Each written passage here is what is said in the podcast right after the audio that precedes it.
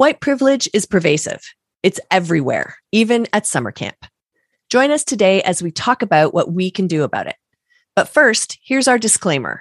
We're looking at this through the lens of three white individuals, and our focus today is to encourage white folks to do the work. This is Camp Code, another innovative podcast brought to you by Go Camp Pro. Camp Code is dedicated to helping you create and facilitate the most effective leadership training so we can raise the bar for professionalism and preparedness of our staff. You can find our show notes and our blog for summer camp leaders and directors at gocamp.pro. Do you ever feel like you're spending so much time at the office that you have no time left for camp? With UltraCamp, you can track attendance, manage staff applications, and streamline registration so you'll be back outside in no time. Find out more at ultracampmanagement.com/campcode. Welcome to Camp Code, a podcast brought to you by Go Camp Pro. We have created and are dedicated to this podcast because we believe that staff training is one of, if not the most important part of your job as a camp director. Staff training is what prepares your staff to care for their campers, to feel confident in their skills, to do their jobs to the best of their ability, and to learn along the way. A well-thought-out and intentional staff training will help you in more ways than you can imagine, and we need to help each other bring our very best.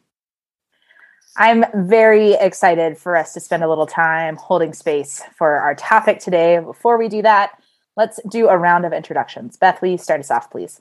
Of course. I'm Beth Allison, co-owner of Camp Packer and Go Camp Pro. My pronouns are she and her, and I am a camp consultant and trainer coming to you today from Woodstock, Ontario, Canada. And my passion, as always, is building solid, supportive, and purposeful communities. And Gabrielle. And my name is Gabrielle. I am one of the camp directors of Camp Ouareau. My pronouns are she and her. I also am sporting a new voice today. I have a throat cold, and we focus on creating a positive female community for gender minorities. Thank you, Gabs. And I'm Ruby Compton. My pronouns are she, her. I am the Chief Exploration Officer for Ruby Outdoors, which is a fancy way to say I'm self-employed, doing support and just trying to provide some support to the camp industry. It's a hard time to be doing anything. So indeed, anything I can do to make it easier, that's what I do. Focused in the Western North Carolina area, but I work with camps all over the world. Well, friends, today we wanted to spend some time talking about the topic of acknowledging white privilege during staff training. And one of the reasons that this is a topic that came up is I want to share just a quick story before we dive in, that I remember as a camp director, this was 6-7 years ago, actually saying the words to my staff, well, it's okay, because like racism doesn't exist anymore. We have to deal with that. I remember these two staff members were like, hold on. Right. Didn't pull me aside. They kind of like called it out right then and there. And they're like, no, this is definitely still something we're dealing with. And that's really not a great statement that you just made. And I would say that was one of the moments of beginning the journey of the work, and still lots of work to do. But I so appreciate the willingness of those staff members to point that out. So just the side of acknowledging it, and then what can we do? That's what we want to talk about today. So I believe Beth is going to start us off. So what ideas do you have? So I want to approach this topic from the point of view of somebody who has never really had the opportunity to address the term white privilege at training with my staff.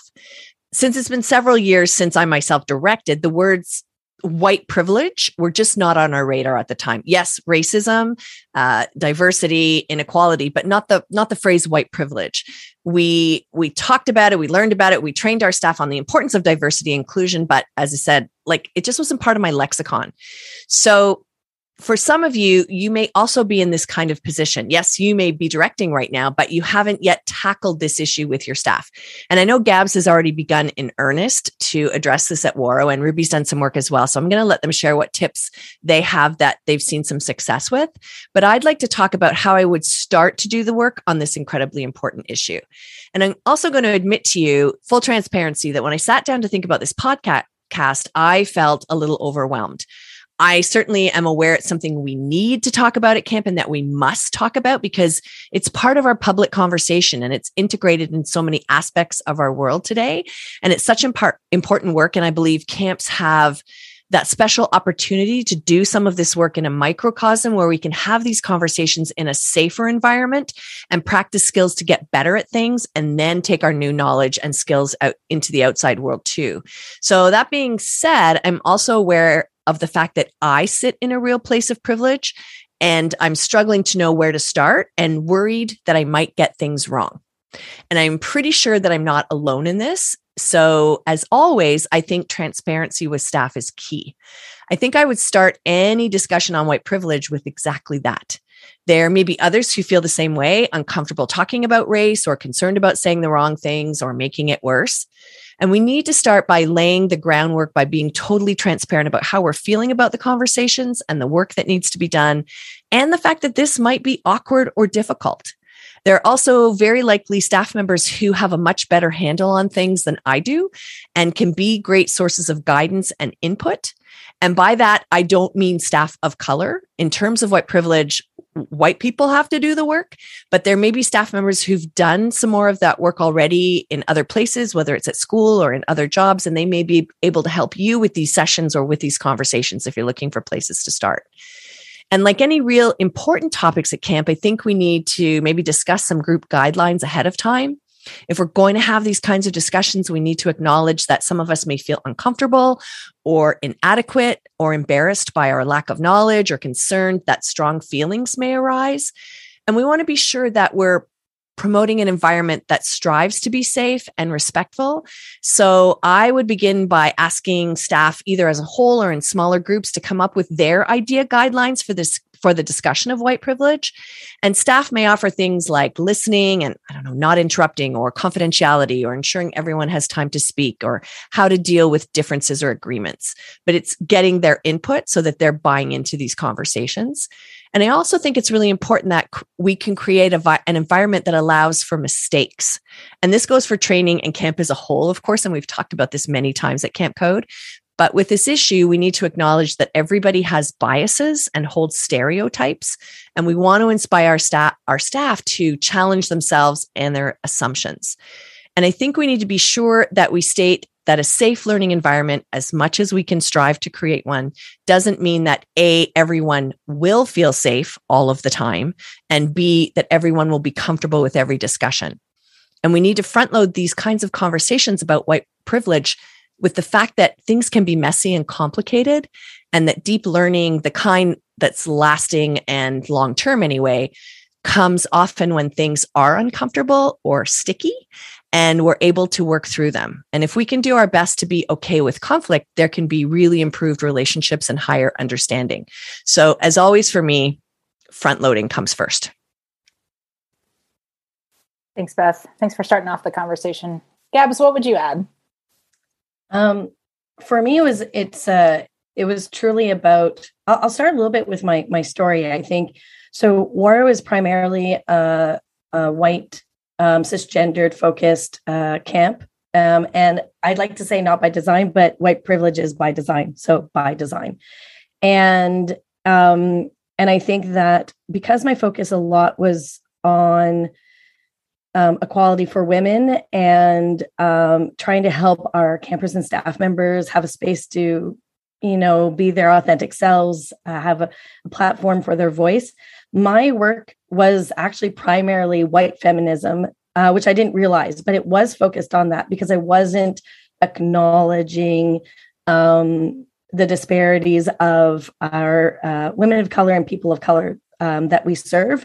And I would include that the people that aren't in our community are people that we have underserved, or we haven't created a space for them to be part of our organization. And I've been in this industry for almost 20 years. So full time, almost 20 years now. And I remember 20 years ago talking about diversity was the big word. And I remember a session on how to put pictures of kids of color in your brochure, back then it was brochure, so that people felt like, hey, this is an inclusive space. And We've come hopefully a long way from there, but the reality is that it's not an inclusive space until we start to first acknowledge that white privilege exists. So one of my big learnings is that I tried for probably about 5, 6, maybe even 7 years to talk about race within my camp. And I always felt that part of the staff members in my group agreed with sort of white privilege, white supremacy, and that there was that was an issue. But there's always a smaller group that was kind of like, man, it's not that bad. And I'm not a racist because I don't say, let's just say, the N word. And my biggest mistake was giving them the choice that racism exists. My biggest mistake wasn't saying this does exist. It is a fact. And our organization benefits from white privilege, and we have to change that. So the first thing is that I did was shift, and I shifted because, again, of some staff members that came forward and had some very frank words with me about how I was trying to lead the session. And I realized, wow, I've been trying to convince people. It's like trying to convince staff members caring for your kids is important. No, we expect you to care for your kids. So and one of the ways is we do it this way. It is important for you to understand that white privilege exists. And only once we understand that, then we can move forward. So that was number one. I think going back to Beth's piece is that we have to start also with creating a culture where staff members can feel like they can call out or call in their camp directors or the leadership team or even the culture. That the safety of our kids is and our staff and every community and everybody that comes within our organization feels safe. And even when certain individuals aren't within our community, it's still a safe space. So even how those conversations are happening behind closed doors, that's a safe space. So when it's acknowledging it, too, it's basically saying this is an issue and we need to address it. And then I know at Camp Code, we talk about our mission all the time and we say, where's your starting point? What's your why, et cetera, et cetera. But for me, this is one of the most important parts when it comes to addressing white supremacy is at the core of your organization. Camp Happy Fun creates as physically and emotionally safe environment for our community members to ... And this has to be at the core of the work that we do. So that this is the mission that we're all aiming for. So acknowledging it, creating a space for people to come forward, making sure that your mission is talking about safety, emotional and physical safety. Smart. Thanks for sharing all that. I want to peel back the curtain a little bit on a conversation that we've been talking about working with the women in camp community. And we've been diving into really trying to figure out, like, what does equity and inclusion look like, especially when we're talking about a group of people that is automatically saying, like, actually, there's some people that we're not inviting to the table all the time, which is an interesting space to be in. And I have to give a shout out to Gabs for saying something really smart about that. There's a lot of gaslighting that's been going on and white supremacy and white privilege. Like, we don't talk about it. And if it's not acknowledged and spoken about, then it's easy to say, yeah, it doesn't exist. And that benefits white folks. And it causes a ton of harm to anyone who is not white. And so that is where this importance of acknowledging that this is something that exists and that it is something that needs to be talked about. And it's not the job of the diversity consultant who we hire, who may or may not be a person of color, to come and tell us these things. Like, that can be part of the plan too, but there is some reflective work that needs to be done by each of us to take that moment and go, oh my gosh, how have I benefited from the systems that are in place already? And I think that when you step back and start looking through that lens, it's downright shocking if it's not something that you've had to. And as a white person, I haven't had to carry that lens. That right there is white privilege. Congratulations. Like, that's what it is. And so to be able to help our staff, you know, pull back the curtain and turn off the gaslights, like, that is creating a safer space for our campers. And it may not feel safer to your white staff.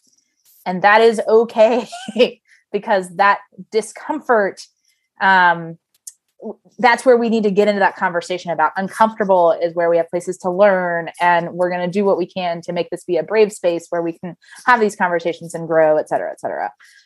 So just two quick tools. I would not force folks to do this, but I want you to think about, is there a way to create some conversation groups where even like your staff members have the opportunity to identify the race that they are? And like, before you go, oh God, I would never do that. This was something that was a practice done with some folks that were in a book club with me. And like, we started doing introductions where it was like, hey, I'm Ruby and I'm white. And we also included, hey, I'm Ruby and I'm racist and I've benefited from racist systems.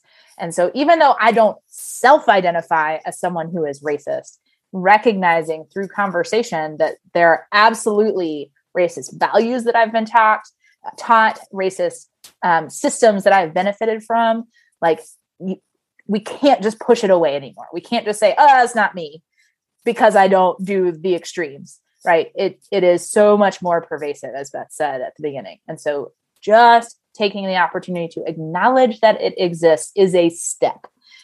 And then there's some other steps we need to be thinking about too. Awesome. We're going to take a quick break and hear from our sponsors, and then we'll be back to continue this important conversation. We wouldn't be here today podcasting for you without the support from our sponsor, UltraCamp. Have you heard that UltraCamp is offering a free guide titled 5 Unique Ways to Connect with Campers Outside of Camp? When you visit ultracampmanagement.com/campcode, you can download this free guide and find out more about UltraCamp's powerful tools that put you in control of your information. Automate your billing, create custom reports, manage your hiring process, including integrated background checks, communicate with your customers and donors, and add in the efficiency of automation. And you have a platform that you can put to work for you. UltraCamp's goal is to provide resources so their clients can spend more time in camp doing what they do best. If that all doesn't sound like your registration software, don't you think it should? Visit their website, ultracampmanagement.com/campcode, and set up a time to chat. They look forward to meeting you. And we are back. Beth, we're coming back to you. What other ideas do you have to share on this? So I think clarifying your camp's goals for the discussions would be really key. What do you hope to get out of talking about white privilege at camp? What's the goal of this discussion with your staff? The why behind choosing to have these discussions during training always helps to build that trust and understanding with your staff. So here's the thing. The majority of staff roles in summer camps in North America are filled by white people. And camp people love to say that at our camp, everybody is special. And that's great and amazing. But saying that your camp doesn't notice race and other physical characteristics, or that you're colorblind, I mean, not talking about racism and not noticing racial differences won't eliminate racism. And I think we have to have the conversation that noticing differences doesn't promote bias, but judging and discriminating based on race does. So why do you feel this topic should take up space in training? And sharing that with your staff can be really powerful in and of itself. And I think one of the ways you could introduce the concept of privilege is by asking folks to write down all the privileges they believe they have. So for me, I am a white, straight, cisgender female with a university degree from a middle-class background. And I, at camp, was the executive director. That is a lot of privilege right there. So it's important to become aware of the fact that inequality is deeply entrenched throughout our systems, and that these systems operate to our advantage. Our, by meaning there are three white women having this conversation. And to change these systems, we have to consciously choose to take action. So let's get our staff to think about what white privilege means. What exactly are some of those privileges it offers to those of us who are white? So Ruby was talking about the fact that acknowledging we have these privileges, what are they? Let's talk about that. Ask them why we need to think about it and talk about it, and how it affects our staff community, our campers grown-ups, our donors, and so on. And I think we also have to be transparent and let staff know that recognizing and learning about race and racism is a process, especially because many white people may not have had that opportunity to reflect on it and discuss it, or may not have taken that time. And it's going to take some time to develop understanding and insights, and it'll very likely be a lifelong process, but that we're going to do our best to learn together. And especially if your camp is not racially diverse, and my camp was not, and to this day still really, truly isn't. I could count on my fingers the number of staff of color I experienced over the years as both a camper and as a staff member. And I think it's important to talk about why they feel that is. Why is our camp not attracting people of all races? How do our campers of color feel not seeing themselves well represented or represented at all on our staff? So I would start now by gathering as many resources as I could prior to training and doing some of that work on my own. Resources like the books and videos and podcasts and Go Camp Pro's 5-Minute Fridays, where Simone Gamble focuses on creating a safer and more inclusive work environment. And Gab's going to talk a little bit more about that kind of stuff from Simone. But we need to bring diverse voices and perspectives into training in other ways besides sort of anecdotal and personal sharing, so that we can also build empathy as staff learning and better understand other people's lives, experiences, and feelings. So I think it's a part, you know, it's just having the discussions and having the space for those kinds of really important discussions and acknowledging that, as I said earlier, it might get sticky. And we're going to be okay with that. Thanks, Beth. Gabs, what would you add? I think for me, when we're looking at, you know, when do I start? I remember talking to a camp director, and like a lot of sleepaway camps are primarily white. They hire locally. And he was like, well, I just don't know where to start and when to start. And I was like, well, you just start. You just have to start. And get comfortable with making mistakes. And when we were talking about, you know, Beth was talking about bringing people in, start with your own community. We talk a lot on Camp Code to create like that inner circle. And I think criteria for that inner circle are people that are passionate and value your organization, and that they have a willingness to problem solve. And the goal of this inner circle is to evaluate those, you know, some of the issues within your organization and plan next steps. And note that conversation is an action. Having conversation is an action. It's just not the entire action. It's the first start of an action. But when you start doing that, you'll start to create your own things that you can address. Some are going to be there are systemic issues that take longer because it takes us a little bit longer to figure out what those are. But there's others that are quite easy. Evaluate your programs. What are you doing in these programs? What history are they rooted in? Where does that history come from? That perhaps it was appropriated. You know, camps are infamous for appropriating Native American culture. And everywhere from the canoes, archery, the types of tents that you use, we have to acknowledge that there's a history that belongs there. So look at the types of programs, the types of theme days that you have. Look at the buildings that you have around camp. What names are those buildings? And, you know, anybody that's like, well, my camp has been around for 100 years. Mine has as well. Change those names. One of the things that I realized in speaking to some of my alumni, again, I don't give them a choice about whether white privilege, white supremacy exists. It does. And if they don't get that privately, I will work with them to get to that point. But they're not welcomed in my space. My space, our space is to create a safe space. But one of the things that's helped me have conversations with perhaps alumni is to tell them that our founding people, their goal was to create a space for young individuals to flourish. If they knew this information, I'd like to think they would have made the right decisions. So we know this information. So we have to be the ones that make those decisions. And I'm a big believer that when we involve more people, then what we're also doing is we're giving them the tools to not only learn this information. I'm speaking particularly for white individuals here. We're giving them the tools to make the changes within their schools, within their households, and within other organizations. That's why I like surrounding myself with a lot of my staff members. Right now, I've just, with some of the EDI work that I'm doing with Women in Camp Summit and some of our consultants that we also hire, because I do feel I need and benefit from having consultants. I have a Google Drive that any of my leadership team members can look at, and they can see the work and process that I'm doing. And at the top of that document, I'll read it to all of you. It's not perfect, but that's what we have to get used to. I just wrote, this document is a brainstorming doc on creating a safer space at Ouareau for all community members, as well as for the ones that are missing, such as individuals and communities who do not experience Ouareau as a safe, inclusive, or equitable space. This document is a working and learning document to catch ideas and is placed here for others to witness. This does not include past work that Ouareau community members have contributed to creating a safer space at Ouareau. Not all ideas listed here are conclusive. However, the work, like a beating heart, is vital to Camp Ouareau's development. Without it, Ouareau ceases to exist.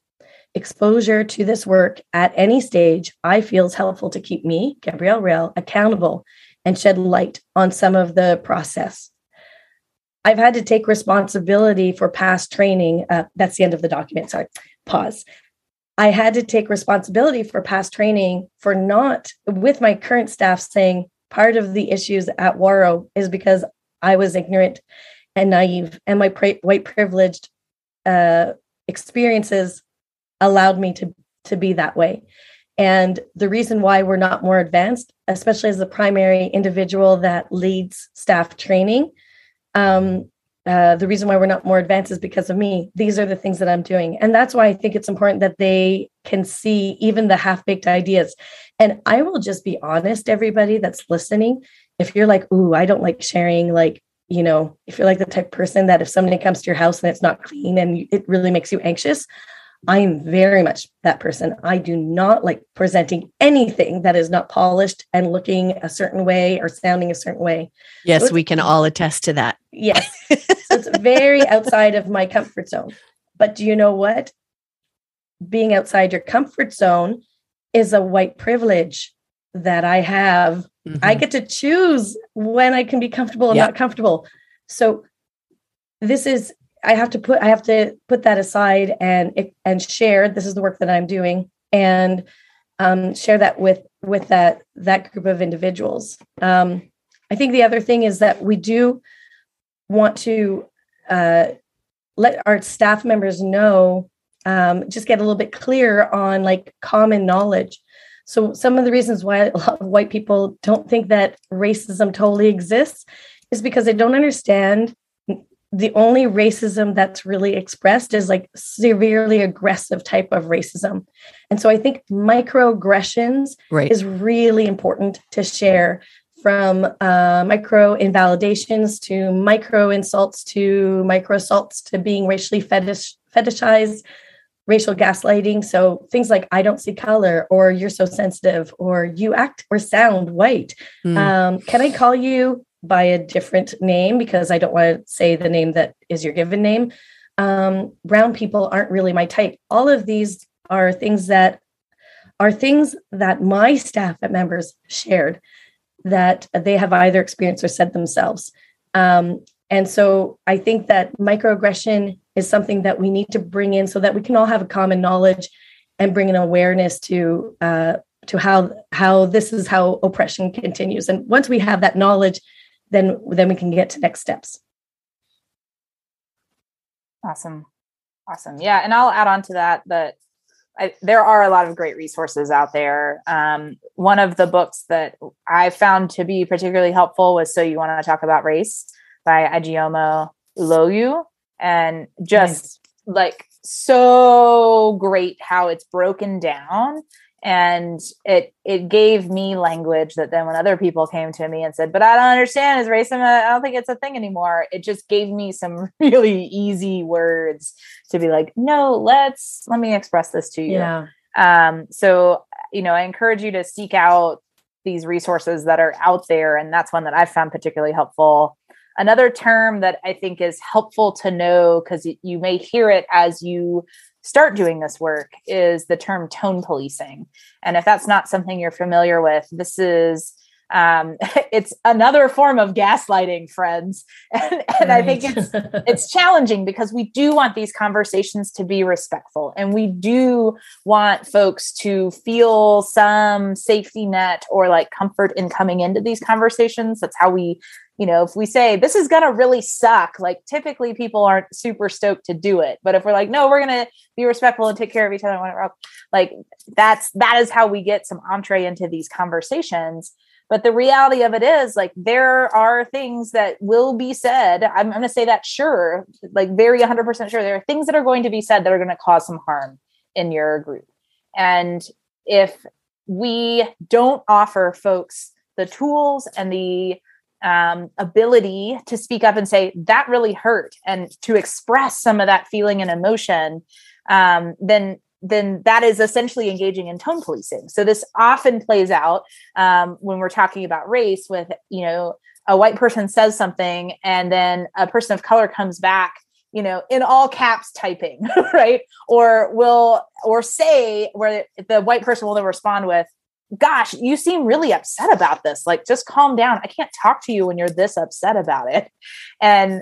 And I totally understand it, because I've totally said those same words. Like, hey, let's just all take a step back and bring the noise level down. Let's bring the emotions down, and then we can talk about it. And that is tone policing. It's basically when you're super upset about somebody, about something, and somebody says, it's okay, like, it's not that big of a deal. You don't feel any better. You don't feel validated. You don't feel like you're actually getting to express what is happening. And so finding that balance, and it's a tricky one and it's a complicated one, and you're going to mess it up, and that's okay. But the fact that you are practicing walking that line and giving your staff the opportunity to practice walking that line, that is a skill that they are going to be able to take out into the world and make the world a better place. And finding, how do we be respectful, but how do we also give folks voices who've never had the microphone? How do we accept that the way that this voice sounds or says, or the tone that they use, even if it's not the way that I would use it, where can we find common ground to chat? And when can I learn to just shut up and listen, right? Because sometimes that is really what folks need to be doing, especially white people. So it's hard to separate emotion from language. And we have to be really careful when we're asking people to do so, that we are being conscientious of the optics of and the impact of doing tone policing. So yeah, I just made it more complicated for all of you. And they're like, wait, how do I do this? But you have to understand that that's a concept that's out there. Mm-hmm. And that we as white people particularly engage in it quite frequently, especially when we have people of color who are speaking up or saying, you know, that hurts, I don't like that. Or you're just a racist, and then fill in your, you know, curse word of choice. Yeah.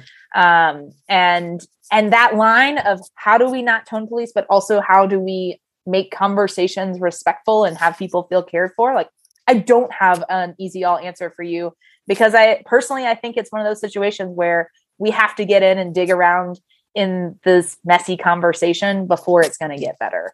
And it's a little bit of like, we have to engage in that and feel it and understand it and see it, those results and effects, before we're going to be able to move forward and really pave a better path going forward. And I do think talking with your staff about all the things you just said is one of the ways we can help them to walk that line, is to have that conversation first, not after something is said where somebody takes offense or says, hey, calm down, or whatever it is, but to have those, you know, as front load as much as we possibly can with them, and ask for their front loading as well. Like, what else do you think we should include? Yeah. Right. It's not just coming from me or you, the director, or whatever it is. Right. Yeah. And I want to bring that concept forward so that you can understand if you hear somebody being like, you're doing tone policing, you get a little bit of context, and there's lots more information out there to read about. But it also goes into what Gab said of that, like, what is that kind of base level of knowledge that we're all going to have? And I think that that's a term that we want to consider including, and then talk about how are we going to manage conflict here at camp. Whew, all right, cool. Beth, did you have anything else you wanted to share on this topic? Yeah, I just have one other little one. As we've talked about in a number of times today, the term white privilege is one that often produces anxiety and defensiveness among white people, but it has to be on the table. The goal of these conversations for me would be to help staff understand and analyze issues of power and privilege as they relate to racism. So asking them questions like, how do you define white privilege? What are the ways that bias manifests in institutions? I think the important piece after creating space for acknowledging and working on white privilege is to talk about what they want to do about it. So we've all heard a lot of buzzwords and abstract theory about white privilege, particularly these last couple of years. But I think camp is a place where they can discuss this incredibly important issue using some plain language, some concrete examples, and focus on some solutions, like to get started with, because it's so much more than just acknowledging the issue.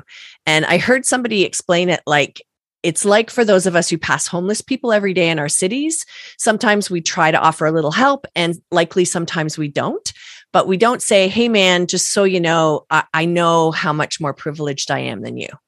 Like, just acknowledging it isn't enough. So this is the time to ask questions and get them to discuss things like, how can we identify racism? How should we call it out? How should we challenge it? What does it mean to be an ally? What are the differing ways to engage in ally behavior?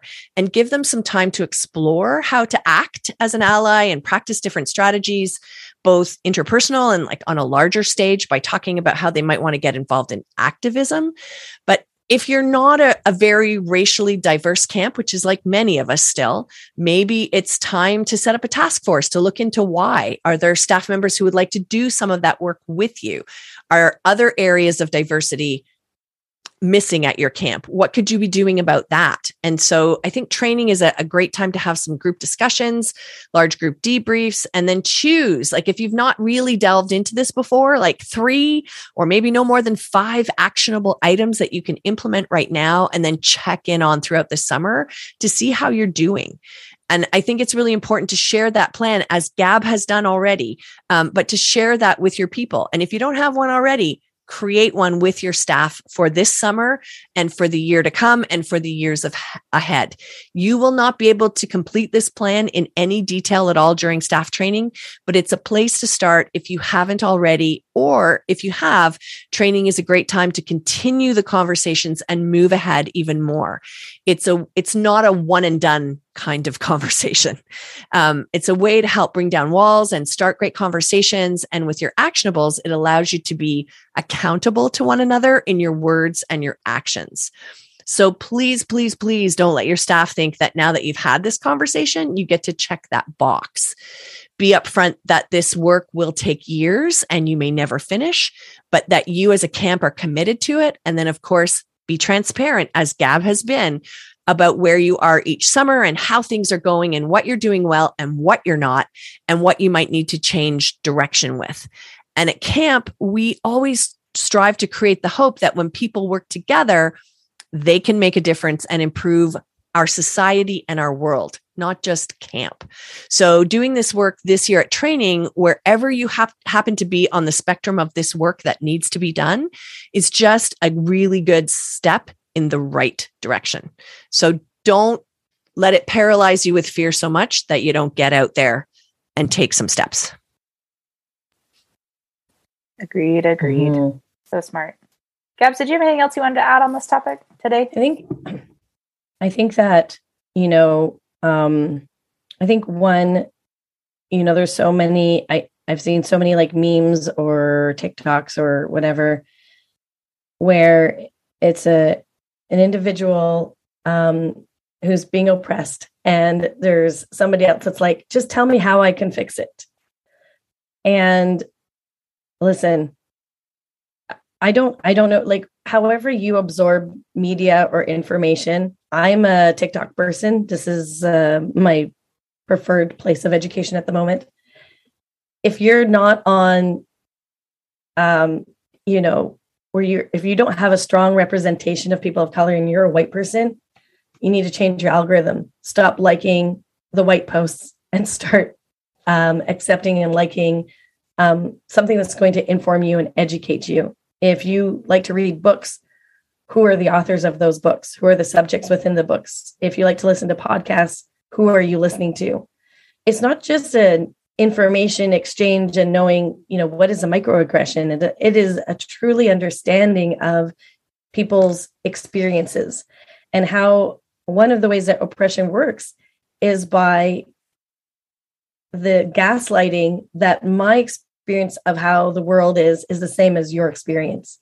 And that's not true. So as camp directors who are leading many societies, whether that's day camp or sleepaway camp, we have to culturally start to include within our own day-to-day lives that sort of shift.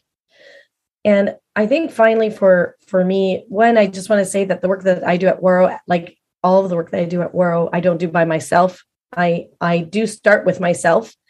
But I learned one of the things that I didn't know how to do very well, and I had a good conversation with one of my staff members about it, who's a Black woman, and we were talking about race. And I was kind of like, we're talking about race. Do you want to be part of the planning? Do you want to be in? I didn't know how to involve her because we don't have many people of color within our camp.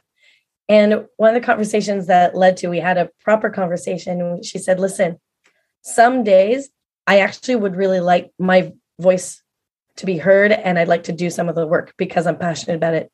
Some days I'm just too dang tired and I don't want to, but it's still nice to be asked. And if I just know that I can show up when I want to show up, or I can leave when I want to leave, that'd be awesome. And I was just like, oh, so what you're saying is just ask. She was like, yeah. I was like, right. The privilege that I have with my camp is that as a white cisgendered individual, I get to role model what it's like to take responsibility, and I get to role model how to say I'm sorry genuinely. I get to role model my mistakes and how mistakes are made and how we stop, acknowledge them, and change course. And I get to role model being held accountable. And if I get to do that, I hope that for the staff that are with me, that they get the opportunity to role model when they make mistakes within my organization and outside of my organization. If we can do that, I think we're going to be changing our communities around us, because part of oppression is that we don't want to make mistakes. We don't want to hurt people, but that's the privilege we have, is that I don't want to feel badly compared to I am not safe. And so if we can get comfortable with that and embrace it and say, hey, I just taught somebody how to say I'm sorry, and then move forward, I think that's the biggest gift. And I think looking at it that way also helps in doing this work. Awesome.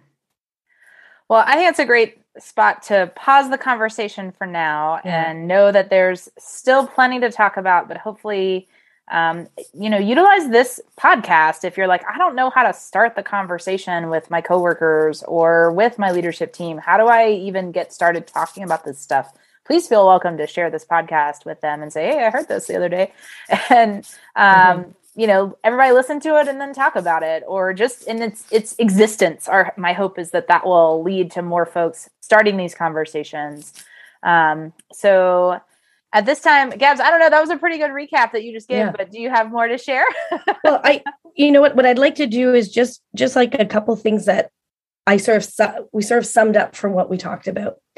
So for me, what comes out here is, we're trying to set the tone at our camp, maybe go with these three things. 1, oppression is not up for debate. It exists. 2, somebody's experience of oppression is not up for debate. And 3, however, understanding is always up for discussion. And just remember that our goal at camp within our organization is ACA, acknowledge, conversation, action. And isn't that nice if we think about our fellow association, ACA, American Camp Association, if we can associate it to acknowledge, communicate, and action. And we have to do this over and over and over again. And then the last thing is from Beth, one and done is not an option. So this is the work that we are privileged to do. And if we keep doing this, I'm really looking forward to what the next 20 years of camping has ahead. Well, that was totally worthwhile recap. Yeah, great. I also would really like to highlight some work that I've seen firsthand shift the conversation within our industry, and more than a bunch of sessions at a conference. I'd like to sort of highlight S'mores Melanin and ORS. So both of these organizations are on the best way to sort of follow and find out what's going on is to follow them on Instagram. We'll share that in our show notes. But I would go beyond their Instagram feed and I would check out their website. So first and foremost, the team at ORS does so many things, from consultations to sessions to et cetera. They're truly leading in the work that in EDI work. But they have this great program called JEDI, which as a Star Wars fan, I'm a super geek on, so I love it. So that stands for Justice, Equity, Diversity, and Inclusion.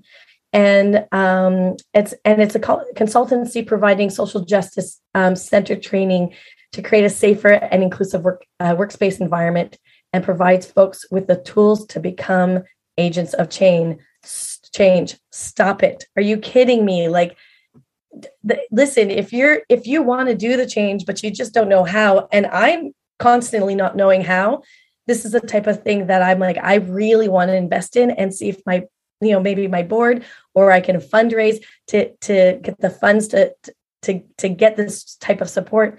But you find the funds, that we're in the business of creating a safer space for people to be their authentic selves. So, reach out to them. And our other team that we absolutely adore are the individuals at S'mores Melanin. So you can check them out at s'moresmelanin.com. They also write a column in Camping Magazine titled Trail Mix, which can be found on the ACA website. And they also run a town hall meeting every third Thursday of every month called BLACC Town Hall. And that's an acronym for Black Brown Leadership Advancement in Camping Coalition. Again, thank you, S'mores Melanin, for the work that you're doing. And please go to the ORS website or to the S'mores Melanin website and learn from these individuals, because I'm not just learning from them, but it feels like almost like I can take a deeper breath in my day, knowing that this is such focused work that they're doing, and that this resource is available for us so that I can continue to create a safer space within our camp. And we've had the opportunity to work with both of these organizations, and these women are powerhouses. They're just incredible. So we're really grateful for all that they're doing and all that we've been able to learn from them so far, and look forward to learning more. And this work only gets done. We can't have just people of color, BIPOC individuals do the work. And as a white individual, I need to listen and learn, but also just make mistakes and move forward, because I have to definitely do the majority of the work. So our role is to listen and learn, and and then roll up our sleeves and get used to apologizing. So true. Awesome. Yeah, we'll post links in our show notes to all of that information for the various references we're tools and resources. That's the word I was looking for. And we'll put those in the show notes. So definitely check those out. We would love for you all to get involved with Camp Code. Tell us about this episode for you. Feel free to correct us and start us on our apology train, because I'm sure there's something we said that's problematic. Sure.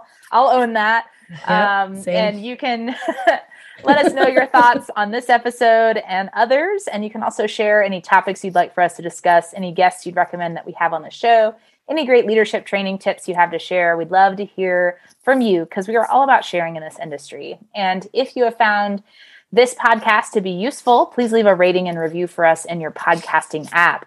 Your feedback really helps keep the show going and helps other folks find the podcast. So before we wrap up with kind of our final routines, we want you to know how you can get in touch with us. So Beth, where can folks find you? You can email me directly at beth@gocamp.pro, and I'm on Twitter @Topaz. And Gabs? And you can email me at info@ouareau.com. Ouareau is ouareau.com. And you can follow me on Instagram at Gabrielle Rail, and Rail takes 2 L's. Awesome. And you can find me, Ruby, at rubyoutdoors.com for email, at Ruby Outdoors on Instagram, and at RubyLynn85 on Twitter. For our next podcast, we are going to be talking about making the most of guest speakers, how to make sure that you have a successful experience if you're bringing in outside folks to come help with your trainings. Our final segment on each podcast is a best practice for leadership training, and we would love to hear some of your memorable moments or most effective tips. Again, you can tell us what they are using that hashtag #CampCode, or send any of us a note as well. And this week's best practice comes from Beth. All right. So if you're like me and you haven't yet had the opportunity to work with staff specifically on the topic of white privilege, I just want to share a few resources that I've come across that may help you get started on your session during training. Peggy McIntosh, the founder of the Seed Project, says that in order to understand the way privilege works, you have to be able to see patterns and systems in social life, but you also have to care about individual experiences. And I think that one's own individual experience is sacred. Testifying to it is very important, but so is seeing that it is set within a framework outside of one's personal experience that is much bigger and has repetitive statistical patterns in it. And I love that. So really shapes that for me. So in an article by Harper's Bazaar, she shares 20 examples of white privilege based on daily experiences that we often take for granted, in the hope that it offers a better understanding of this subject. So these statements would be a great starting point for discussion with your staff. So some of them include things like, if I should need to move, I can be pretty sure of renting or purchasing housing in an area which I can afford and which I would want to live. Or I can go shopping alone most of the time, pretty well assured that I will not be followed or harassed. So those are just kind of examples of these questions. So if it's of interest to you, you can find the link in our show notes, or you can go to McIntosh's full list, which is at nationalseedproject.org. And again, we'll put those in the show notes. And so having staff answer these questions on their own and then discuss in partners or small groups would help to begin that learning and to be less oblivious to unearned racial advantages. And then you can start to talk about the actions you need to take. Another website that I found was learningforjustice.org, and it also has a toolkit and some great resources which could be very transferable to the camp situation. So I guess what I'm saying is there are all kinds of resources available if you simply Google, what do I do about white privilege, so that you don't have to start from scratch. But if you haven't already, you can just get started. Awesome. Well, Camp Code is part of the Go Camp Pro podcast network. You can check out all of our other podcasts at gocamp.pro/podcasts. And today I want to highlight for you all the Camp Owners podcast. They are covering some really smart topics and really kind of talking to that executive level leadership, specifically all the different ins and outs that come with being the person at the top, the challenges that come with that, and the wide variety of questions and problems that can arise. So I think if you are someone who is a camp owner or you are that executive level of leadership, I think that Camp Owners podcast is a great one to check out. And for now, from all of us here at Camp Code, thanks for listening, friends. Please remember, no other industry shares their best practices the way summer camps do. If you use an idea you heard on a Go Camp Pro podcast, please be professional and remember to give credit where credit is due. The Camp Code is brought to you by Go Camp Pro. Thanks for the listening, friends. Camp Packer, bringing your world into focus.